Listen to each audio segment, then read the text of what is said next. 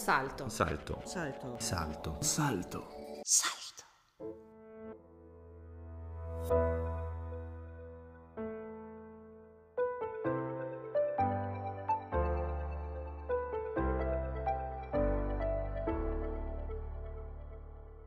Onde lunghe. Riflessi dal mondo. Un podcast di Francesco Palermo.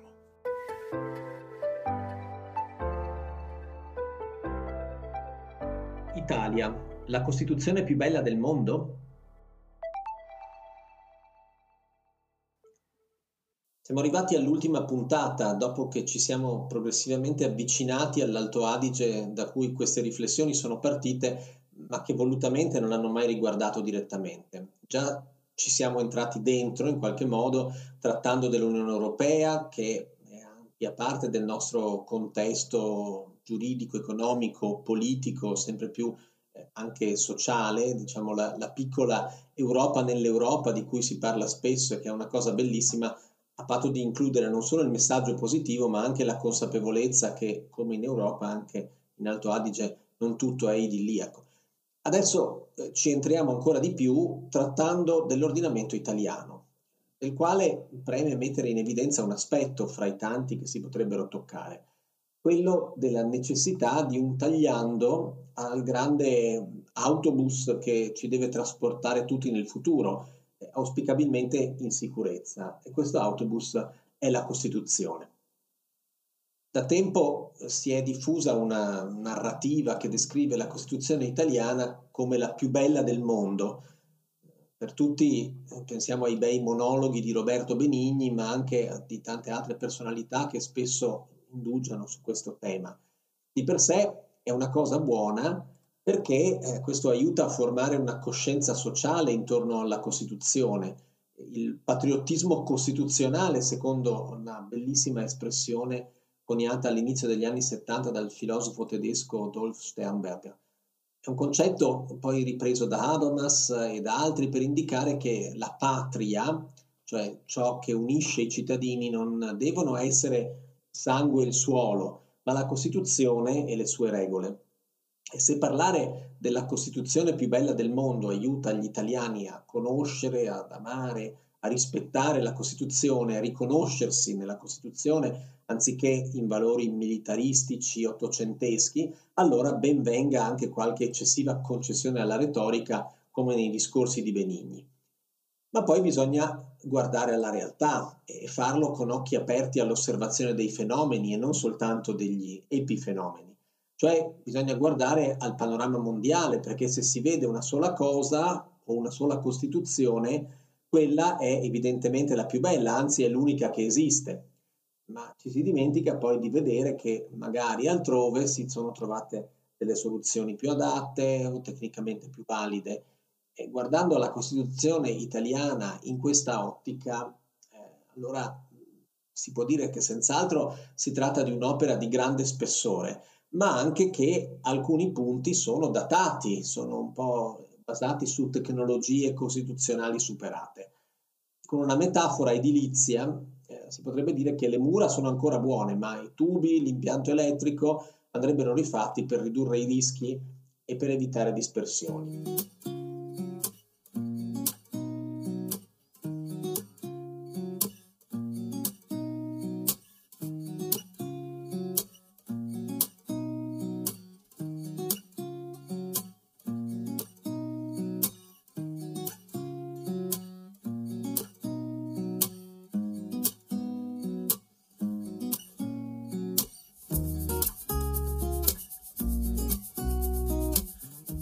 Sistema costituzionale italiano ha, potremmo dire, una bassa efficienza energetica, è un buon sistema con una bassa efficienza energetica e consuma tanto rispetto a quanto rende. Proviamo allora a guardare un po' più in dettaglio le principali aree di dispersione, eh, gli ambiti in cui occorrerebbe magari qualche intervento di manutenzione e di cui eh, beneficerebbero poi tutti gli inquilini della casa, anche quelli dei piani nobili, dei piani alti. Il primo settore in cui il sistema costituzionale italiano è lacunoso è quello della forma di governo, cioè della disciplina dei rapporti tra gli organi dello Stato.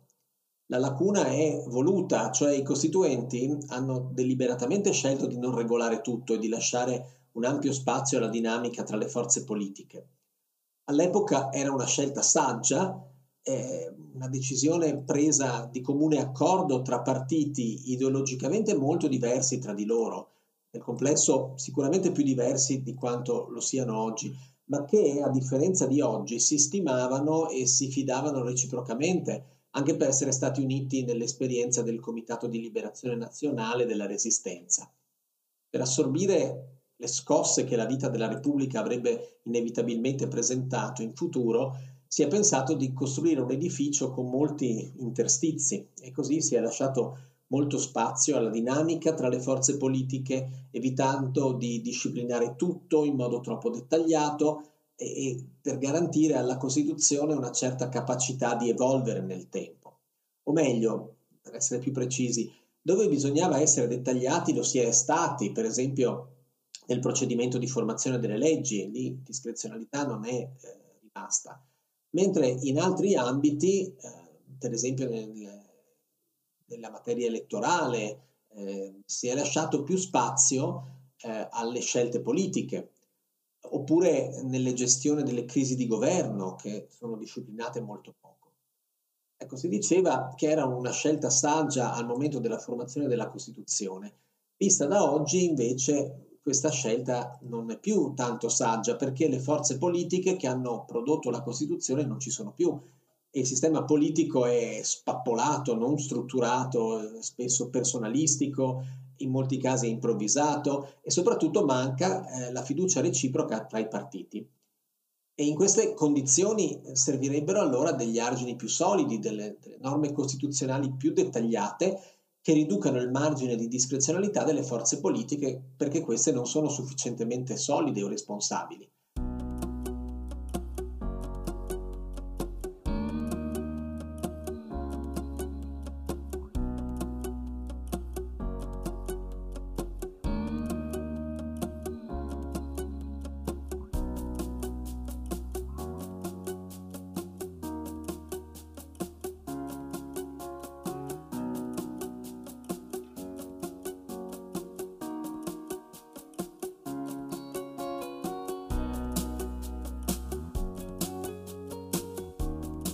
Il problema c'è dai tempi di Tangentopoli e da allora sono state proposte un sacco di soluzioni, tutte naufragate. L'obiettivo comune a tutte le diverse varianti era il rafforzamento del governo nei confronti del Parlamento e all'interno dell'esecutivo il rafforzamento del Presidente del Consiglio eh, rispetto ai ministri. Il Presidente del Consiglio, che poi i giornali e gli stessi politici spesso chiamano Premier, ma il luogo è molto diverso eh, rispetto a quello del primo ministro britannico, perché appunto in Italia si tratta non di un primo ministro che decide direttamente e che si avvale della collaborazione dei vari ministri come dei collaboratori, diciamo, ma è semplicemente colui che presiede l'organo collegiale di governo ed è quello che decide, non il eh, Presidente del Consiglio. Allora si sono proposte revisioni della Costituzione, leggi elettorali più o meno maggioritarie che dovevano miracolosamente far sì che il sistema politico uscisse, da, uscisse dalla palude tirandosi per i capelli come il barone di Münchhausen, ma eh, non si è riusciti nell'intento, questo era anche abbastanza ovvio. Ora si sta parlando eh, di passare a un sistema presidenziale in realtà semipresidenziale, perché un governo resterebbe comunque, a quanto si capisce, anche se schiacciato tra il Parlamento e un presidente con funzioni esecutive, più o meno secondo il modello francese, a quanto pare di capire. Qualcuno propone addirittura l'elezione diretta del Presidente del Consiglio, che è una cosa che non per niente non esiste da nessuna parte, lo si è provato in Israele per una sola volta e poi si è ritornati al sistema parlamentare, un motivo ci sarà.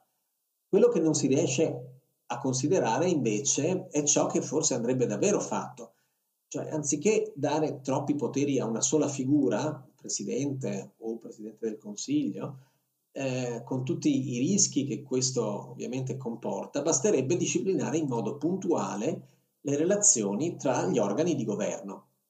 La Germania, il Regno Unito, questo diciamo almeno fino all'ultimo biennio, perché poi è successo qualcosa, eh, hanno dei governi stabili, eh, anche se hanno mantenuto un sistema assolutamente parlamentare. Basta avere delle regole costituzionali precise per regolare i rapporti tra governo e Parlamento, per impedire le crisi al buio, per rendere più difficile la costituzione di partiti politici, eccetera, eccetera. E in questo modo si possono avere i vantaggi di una democrazia parlamentare, che sono il pluralismo e di questi tempi è piuttosto importante, senza avere gli svantaggi delle, dei sistemi parlamentari, cioè un governo troppo debole. Probabilmente però questi accorgimenti sono troppo tecnici, eh, poco sexy, eh, poco spendibili politicamente eh, rispetto a delle riforme pompose ma anche, ma anche un po' pericolose.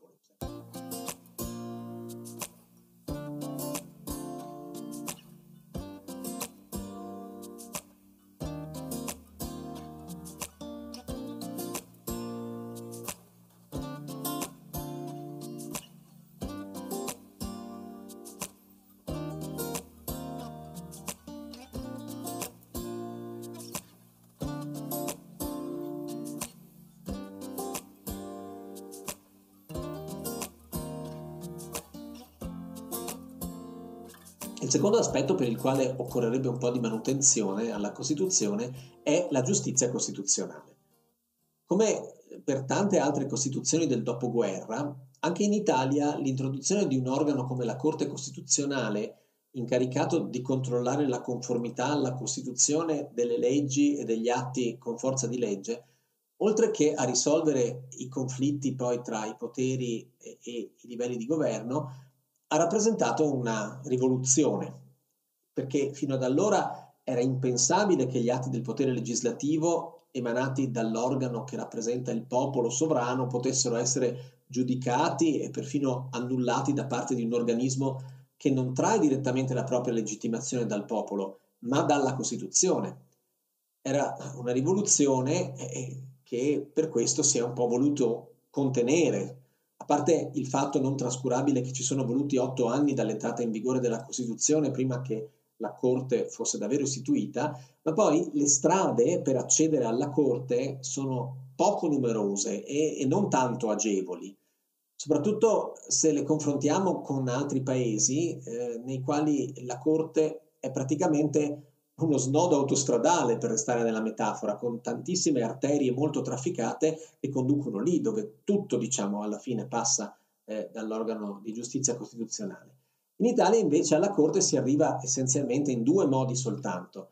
O, o si convince un giudice nel corso di un giudizio a sollevare una questione di costituzionalità, e questo sono circa il 70% dei casi, oppure la Corte eh, è adita da organi istituzionali, soprattutto dal governo e dalle regioni, per determinare a chi spetti la competenza nelle varie materie e questo fa circa il 30% del lavoro della Corte. Il resto sono casi rari, molto marginali, come i conflitti tra i poteri dello Stato, ad esempio dal Parlamento e la magistratura, ma la casistica in questo caso è limitata praticamente alle sole vicende dell'onorevole Sgarbi, che da solo ha creato una giurisprudenza sul punto. Ma insomma, altri modi per accedere alla Corte non ce ne sono. Soprattutto manca uno strumento assolutamente essenziale per consentire di rendere effettivi, efficaci soprattutto concreti i diritti fondamentali. Questo strumento è il ricorso costituzionale diretto da parte degli individui che si ritengano violati in un loro diritto fondamentale da parte di un atto del potere pubblico, quindi una legge, una sentenza o un provvedimento amministrativo. Senza questo strumento la garanzia dei diritti è sempre mediata da un giudice che prima di sollevare la questione alla Corte, tra l'altro, ha sempre l'obbligo di tentare di interpretare le norme in modo che siano conformi alla Costituzione. Quindi il filtro per accedere alla Corte è molto forte e, e molte questioni di grande importanza in tema di diritti fondamentali o non arrivano proprio eh, al, al giudice dei diritti che è la Corte Costituzionale o ci arrivano tardi Prendiamo un esempio per tutti, la pandemia. Nei paesi in cui il ricorso individuale diretto alle corti costituzionali è previsto, le corti si sono pronunciate presto e anche molto frequentemente sulle misure restrittive adottate dai vari governi. In Italia invece la Corte si è pronunciata essenzialmente solo sull'obbligo vaccinale imposto alle diverse categorie di lavoratori e lo ha fatto solo all'inizio del 2023, cioè quando le misure non erano più in vigore e i loro effetti si erano comunque già prodotti. Immaginiamo cosa sarebbe successo se fosse stato ritenuto incostituzionale. Insomma, un rafforzamento della giustizia costituzionale sarebbe decisamente opportuno per garantire in modo più efficace i diritti fondamentali e per renderli più facilmente azionabili, quindi più concreti, come avviene appunto in altri paesi.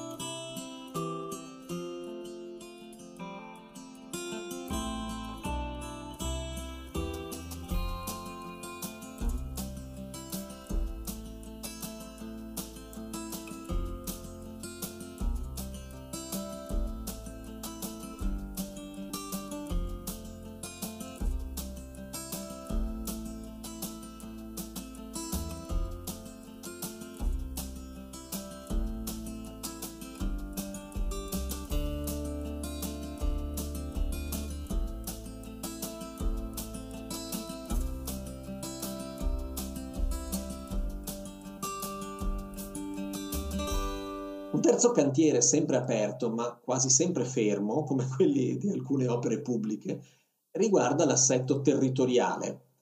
La questione è sul tavolo già dai tempi dell'unificazione italiana. Una struttura centralista è stata imposta eh, fin dalla legge per l'unificazione amministrativa nel 1865, che poi ha dato corpo a quella concezione francese dell'amministrazione a cui i Savoia si ispiravano e aveva esteso il modello eh, piemontese a tutta Italia. All'epoca il modello piemontese era molto avanzato, ma poi eh, è rimasto arretrato perché non si è modificato nel tempo. Allo stesso tempo, ovviamente, è, è ovvio che eh, un paese così pieno di diversità come l'Italia ehm, diversità di ogni tipo, eh, di, di, natura culturale, economica, storica, sociale, geografica, climatica, infrastrutturale, che più ne ha più ne metta, ecco un paese così diverso è chiaro che non può essere governato tutto allo stesso modo. E proprio perché la stessa regola calata in contesti molto diversi non produce uguaglianza ma differenza, allora c'è bisogno anche di adattare le regole. E le soluzioni più o meno valide per questo fenomeno si sono sempre trovate ad hoc quando proprio non se ne poteva fare a meno, ma mai con convinzione reale, solo per tappare qualche buco o per rispondere a esigenze non rinviabili dopo averle rinviate il più a lungo possibile e poi magari continuando a rinviarle dove non si sia proprio sull'oro di un precipizio.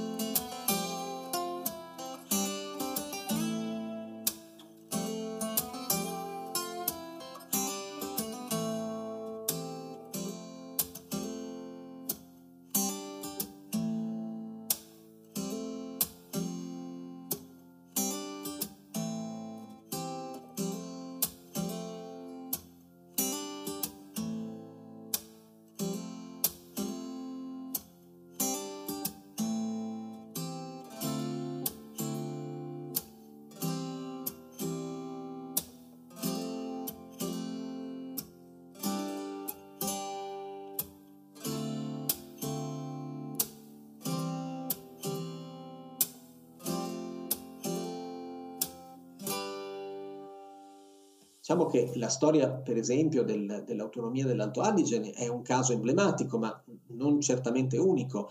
E la stessa mancanza di sistematicità e di progetto la si vede un po' ovunque. Ecco, dopo tante riforme tentate e qualcuna anche riuscita del, del sistema regionale, siamo di nuovo davanti alla questione di fondo, come gestire la diversità eh, tra i territori italiani. In questo periodo l'attenzione è alla proposta eh, di legge del governo per l'attuazione della cosiddetta autonomia differenziata, cioè la possibilità di attribuire una serie di competenze ulteriori anche in ambiti significativi, per esempio l'istruzione, la pianificazione del territorio, eccetera, alle regioni ordinarie che ne facciano richiesta e che siano in grado di gestirle. Ma il dibattito è più ideologico che pratico chi avversa questa possibilità ritiene che spaccherebbe il paese, drenerebbe risorse al sud, mentre chi lo sostiene ricorda che la differenziazione c'è già nei fatti e che non concedendo maggiore autonomia si, si tarpano le ali alle zone più produttive d'Italia. Parlando tra l'altro di competenze legislative, ci si dimentica poi che alla fine, nella migliore delle ipotesi, si tratterà di leggi regolamento che non potranno cambiare molto, visto che le competenze oggi sono fortemente intrecciate, ma senza entrare qui nei, nei dettagli. L'aspetto preoccupante è la mancanza di una visione condivisa dell'assetto territoriale. Si parla ogni tanto della questione meridionale, qualche volta di quella settentrionale, ma il punto è la questione territoriale che riguarda tutto il paese eh, e non se ne parla. Tra l'altro in tutto questo discorso mancano anche le autonomie speciali, che sono pur sempre un quinto delle regioni italiane, un quarto del territorio per superficie e il 15% circa della popolazione. Anche per inerzia delle regioni, speciali o ordinarie, talvolta per incapacità, talvolta anche per furbizia, al massimo si portano avanti delle trattative bilaterali, ma un'idea complessiva del sistema regionale non c'è. Questo porta da una parte a un generalizzato sospetto nei confronti di qualsiasi forma di autonomia, quindi a un eccessivo centralismo, e dall'altra a non sfruttare appieno le potenzialità di territori che sono in realtà molto molto diversi. Ultimo tema, ma direi non meno importante, diciamo ultimo in ordine di tempo, la gestione delle emergenze. Ce ne siamo accorti con la pandemia, anzi no, temo che non ce ne siamo proprio accorti, perché il problema è come si gestiscono le emergenze. La Costituzione ci dà indicazioni precise per come comportarci in situazioni eccezionali eh, soltanto in eh, pochissimi casi. No? Ma adesso consideriamo che queste eh, situazioni eccezionali sono destinate ad aumentare, pensiamo solo all'aspetto climatico per capire che le emergenze che abbiamo affrontato finora, dal terrorismo alla pandemia, sono state praticamente niente a confronto di quelle che eh, potrebbero eh, attenderci. Allora, i costituenti, dicevo, sono stati precisi, ma soltanto per pochissimi aspetti avevano messo quello che serviva allora, cioè una disposizione per lo stato di guerra, che speriamo non serva mai, e eh, uno strumento per consentire al governo di intervenire con propri atti in casi straordinari di necessità e urgenza, questo dice eh, l'articolo 77 della Costituzione. Questo strumento si chiama decreto legge e come sappiamo viene utilizzato in pratica in modo ordinario, cioè è, è, è un modo ordinario di, di, legiferare ormai da tanto tempo, non eh, uno strumento eh, per casi straordinari di necessità e urgenza. E con la pandemia adesso abbiamo assistito a qualcosa che dovrebbe preoccupare. Lo stato di emergenza lo può dichiarare il governo, unilateralmente tra l'altro, limitandosi a informare il Parlamento, nemmeno a chiedergli un voto. Lo può fare poi in base a una legge ordinaria, il codice della protezione civile, in cui questo potere è previsto. Una legge ordinaria significa che è modificabile dalla maggioranza occasionale di governo ed è proprio per evitare questo che le costituzioni di oggi sono difficili da modificare. Ma non soltanto così, cioè il, sulla base di pochi, pochissimi decreti legge di carattere abbastanza generale, poi restrizioni molto significative dei diritti fondamentali sono state imposte con atti amministrativi del governo, i famosi DPCM, decreti del Presidente del Consiglio dei Ministri, che non si possono nemmeno impugnare davanti alla Corte Costituzionale. E qui rimando a quanto detto un attimo fa sulle difficoltà di accedere alla Corte. E ancora, questi atti hanno derogato al riparto delle competenze tra Stato e Regioni previsto in Costituzione, perché come ricordiamo tutti, le regioni sono state spogliate delle loro competenze ordinarie, specie in materia di sanità, ma anche in ambito economico, di commercio, eccetera, e questo è avvenuto con atti del governo, non con modifiche alla Costituzione.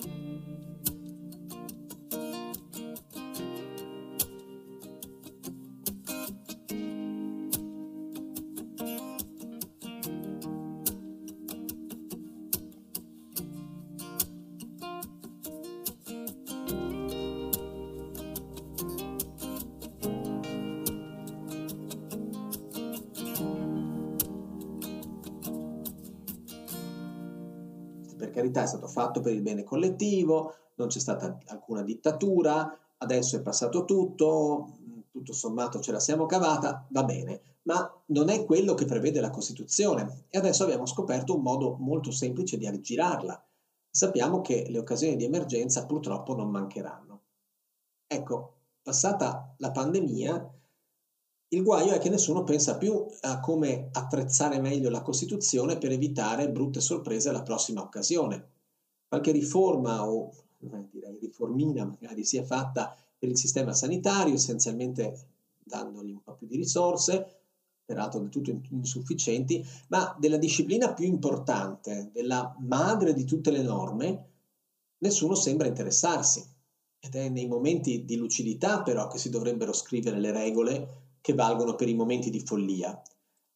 E invece non si è fatto eh, perché la Costituzione diciamo, diventa importante soltanto quando ci si accorge che eh, ha dei problemi, ma poi eh, non si pensa a fare manutenzione nei momenti ordinari, allora prepariamoci in qualche modo a incrociare le dita sperando che vada tutto bene.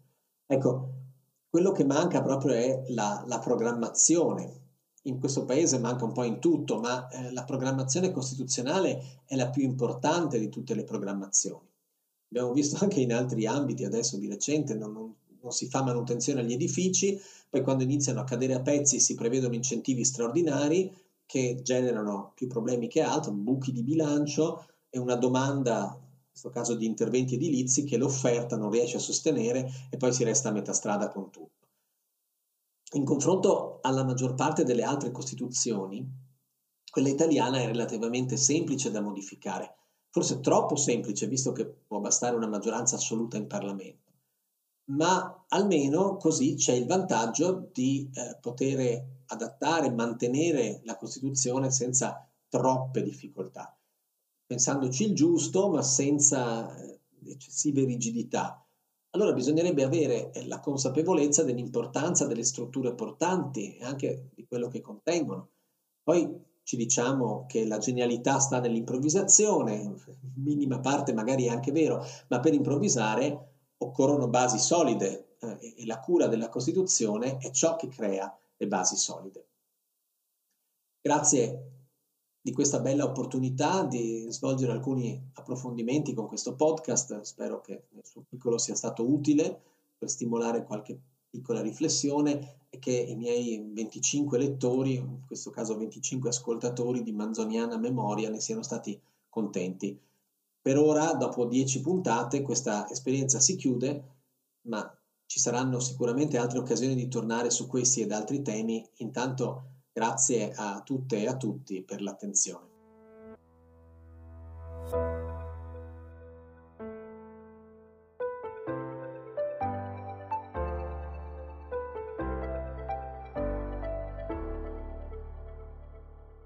Onde lunghe. Riflessi dal mondo. Un podcast di Francesco Palermo.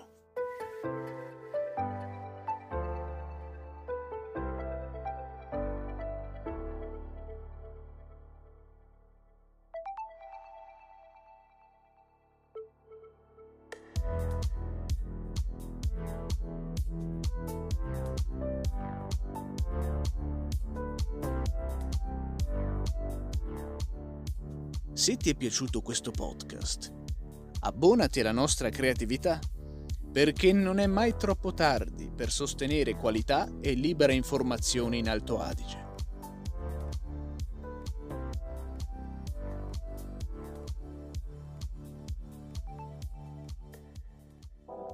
Salto. Salto. Salto. Salto. Salto. Salto.